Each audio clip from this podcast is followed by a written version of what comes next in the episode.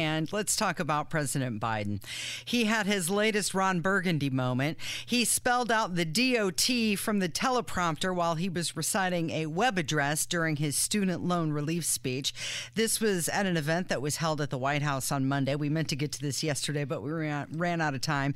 He was touting the new reform in the website and urging Americans to reply. And this is all part of the student loan transfer.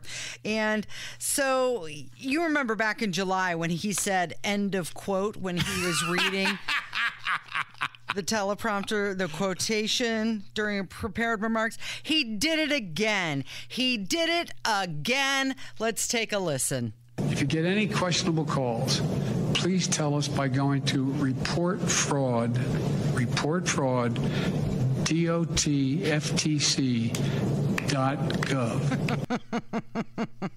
Okay, so the website is really reportfraud.ftc.gov, and that's the federal government's website where you can report fraud, scams, and bad business practices.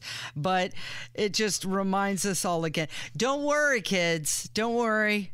We, we have someone in charge, and uh, we have Ron Klain, the unelected de facto president, in charge. He'll, he'll take care of us because our current president is more like Ron Burgundy. Damn it! Who typed a question mark on the teleprompter? For the last time, anything you put on that prompter, Burgundy will read. I have some information that you can choose to use or not use. Up to you. Ron Burgundy will read anything that is put on that teleprompter.